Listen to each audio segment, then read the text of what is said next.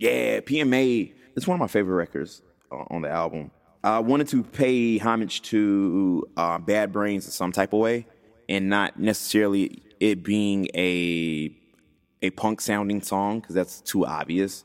I came to the studio and Mike Jacks, who produced this record, actually had came up with it on his own. He had the beat was already done and he actually had the hook on it. He actually came up with the hook with the um and he had it laid already and I was like, "Oh, dude, this is awesome." Like and um I figured this is my way to cover the song Attitude. And that's how that's why I kind of started out the way I did. I, I took the exact lyrics from Attitude for the first like two bars and um at first it didn't have any rapping on it at all. And I figured maybe I was like, oh man, I need to go back and like add verse. Being a rapper, ass yeah, rapper. Yeah, I should at least rap it on it a bit. But I love how how cool and calm it is and like how the original song definitely is not cool and, and calm at all.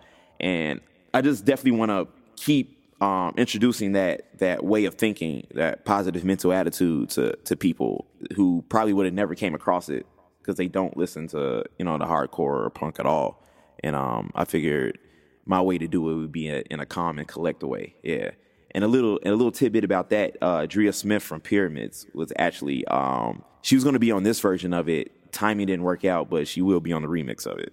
Nice. And and for people who don't know, your background, if I'm correct, is in like the hardcore suburban kind of Absolutely. scene. You know, you come from that world, like the VFW halls Yep. and stuff. Yep. That's yeah. That's where I come from. That's when I um, especially being as a solo act. Um, that's where I started. I started performing with hardcore bands. So that's definitely fully where I come from.